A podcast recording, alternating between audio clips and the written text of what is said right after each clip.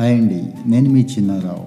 ఆరోగ్యం ఆనందానికి సంబంధించిన విషయాలతో పాటుగా రోజువారీ మనం ఎదుర్కొనే సమస్యలకు కూడా మంచి పరిష్కారాలు చూద్దాం. నాకు బెస్ట్ అనిపించినవన్నీ మీతో షేర్ చేసుకుంటాను. ఈరోజు ఎపిసోడ్లోకి వెళ్ళిపోదామా?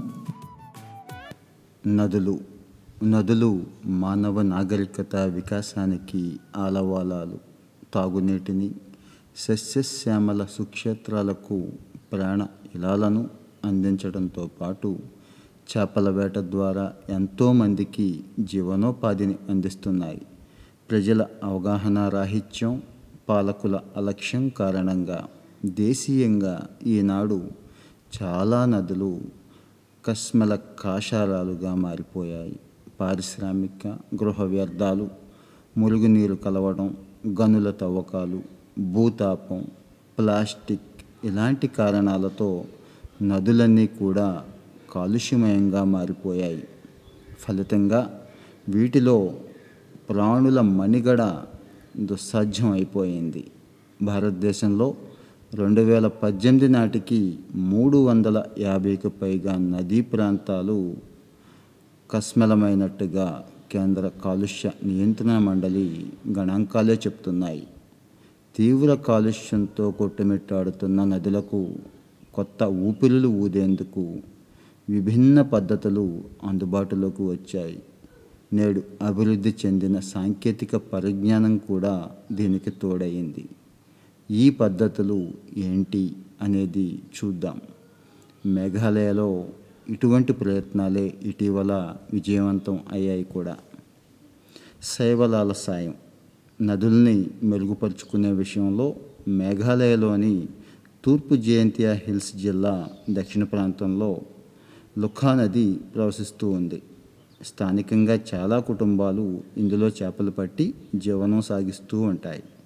మేఘాలయలో బొగ్గు సున్నపురాయి గనులు సిమెంటు పరిశ్రమలు అత్యధికంగా తూర్పు జయంతియా జిల్లాలోనే ఉన్నాయి. వీటి వ్యర్థాలతో లుఖా నది విషతుల్యంగా మారిపోయింది. ముఖ్యంగా డిసెంబర్ మొదలు మళ్ళీ భారీ వర్షాలు కురిసేదాకా లోహ కాలుష్య కాసారాల గాఢత తారాస్థాయికి చేరి లుఖా నది నీరు నీలం లేదంటే పసుపు రంగులోకి మారిపోయి అందులోని చేపలు చనిపోయే పరిస్థితికి వచ్చింది. దీంతో ఈ లుఖా నది పునరుద్ధరణ చేయాలని చెప్పి ప్రభుత్వం ఒక పైలట్ ప్రాజెక్టు చేపట్టింది. ఇందులో భాగంగా నీటిలోని కలుషితాలను తొలగించేందుకు ఫైటో రెమెడియేషన్ పద్ధతిని అనుసరించారు. ఇందులో ఆల్గేలు అంటాం మనం వీటిని శైవలాలు అని కూడా అంటారు. వీటిని వినియోగిస్తారు.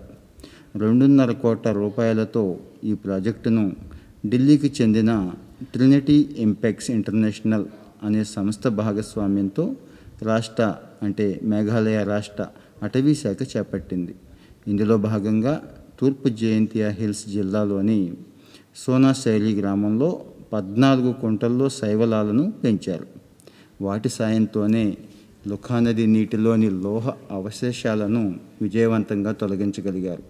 ఫలితంగా ఇక్కడ నీటిలో పీహెచ్ స్థాయిలు చాలా బాగా మెరుగయ్యాయి. ఈ పైలట్ ప్రాజెక్టును ఇతర ప్రాంతాల్లోని లుఖానదికి రాష్ట్రంలోని ఇతర నదులకు విస్తరించాలని మేఘాలయ ప్రభుత్వం నిర్ణయించింది.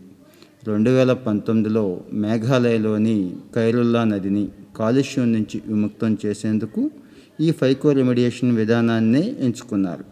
శైవలాల్లో ఇరవై ఏడు వేలకు పైగా రకాలు ఉన్నాయని విభిన్న ప్రయోజనాల కోసం వాటిని వాడుకోవచ్చని ఈ పరిశోధకులు చెప్తున్నారు. ఈ ఫైకో రెమెడియేషన్ పద్ధతి మేలైన ఫలితాలను ఇవ్వటమే కాకుండా చాలా తక్కువ వ్యయం అవుతోంది అని చెప్తున్నారు. లండన్లోని ప్రఖ్యాత థేమ్స్ నది గతంలో ప్రజల దాహాన్ని కూడా తీర్చేది. పారిశ్రామిక గృహ కళేబరాల వ్యర్థాలన్నీ కూడా ఇందులో కలపడంతో క్రమంగా ఈ థేమ్స్ నది విషతుల్యంగా మారిపోయింది.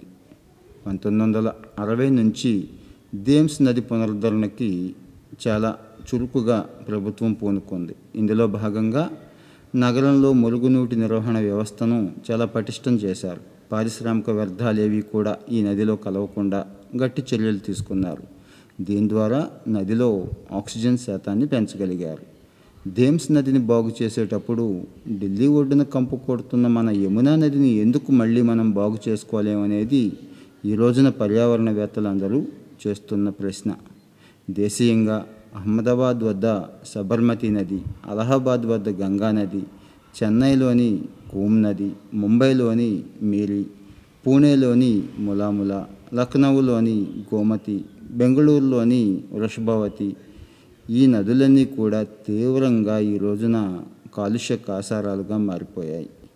ఈ నదుల శుద్ధి కోసం ప్రే ప్రభుత్వాలు పెద్ద మొత్తంలో నిధులు వెచ్చిస్తున్నాయి. అయినా సరైన ఫలితాలు అయితే రావటం లేదు. ప్రధానంగా నగరాల్లోని మురుగునీరు పారిశ్రామిక ఇతర వ్యర్థాలన్నీ కూడా ఈ నదుల్లో కలవటం వల్ల ఇవి కాలుష్య కాసారాలుగా మారిపోయాయి. ఇక ఆరోగ్యానికి ఎలాంటి ముప్పు ఉంది తెలుగు రాష్ట్రాల్లో ప్రవహించే కృష్ణా గోదావరి నదులు సైతం పారిశ్రామిక వ్యర్థాల బెడద బారిన పడక తప్పలేదు. ఈరోజు ఒక గంగా నది అనుకుంటున్నాం కానీ మన కృష్ణా గోదావరిలు కూడా ఆ స్థాయికి వెళ్ళిపోతున్నాయి. ఇక హైదరాబాద్లో ఉన్న మూసీ పరిస్థితి అయితే చెప్పనవసరం లేదు. ముక్కు మూసుకొని వెళ్ళాల్సిన పరిస్థితి. నదులు దేశ భాగ్యరేఖలుగా వెలుగునేలాలంటే ముందుగా వాటిలో వ్యర్థాలు కలవకుండా ప్రభుత్వాలు పటిష్ట చర్యలు తీసుకోవాలి. నదుల కాలుష్యం తీవ్రంగా ఉన్న చోట ఇలాంటి ఫైకో రెమిడియేషన్ లాంటి పద్ధతులు డిసెంట్రలైజ్డ్ మోడల్లో స్థానిక సంస్థల భాగస్వామ్యంతో చేపట్టగలిగితే మంచి ఫలితాలు వస్తాయి.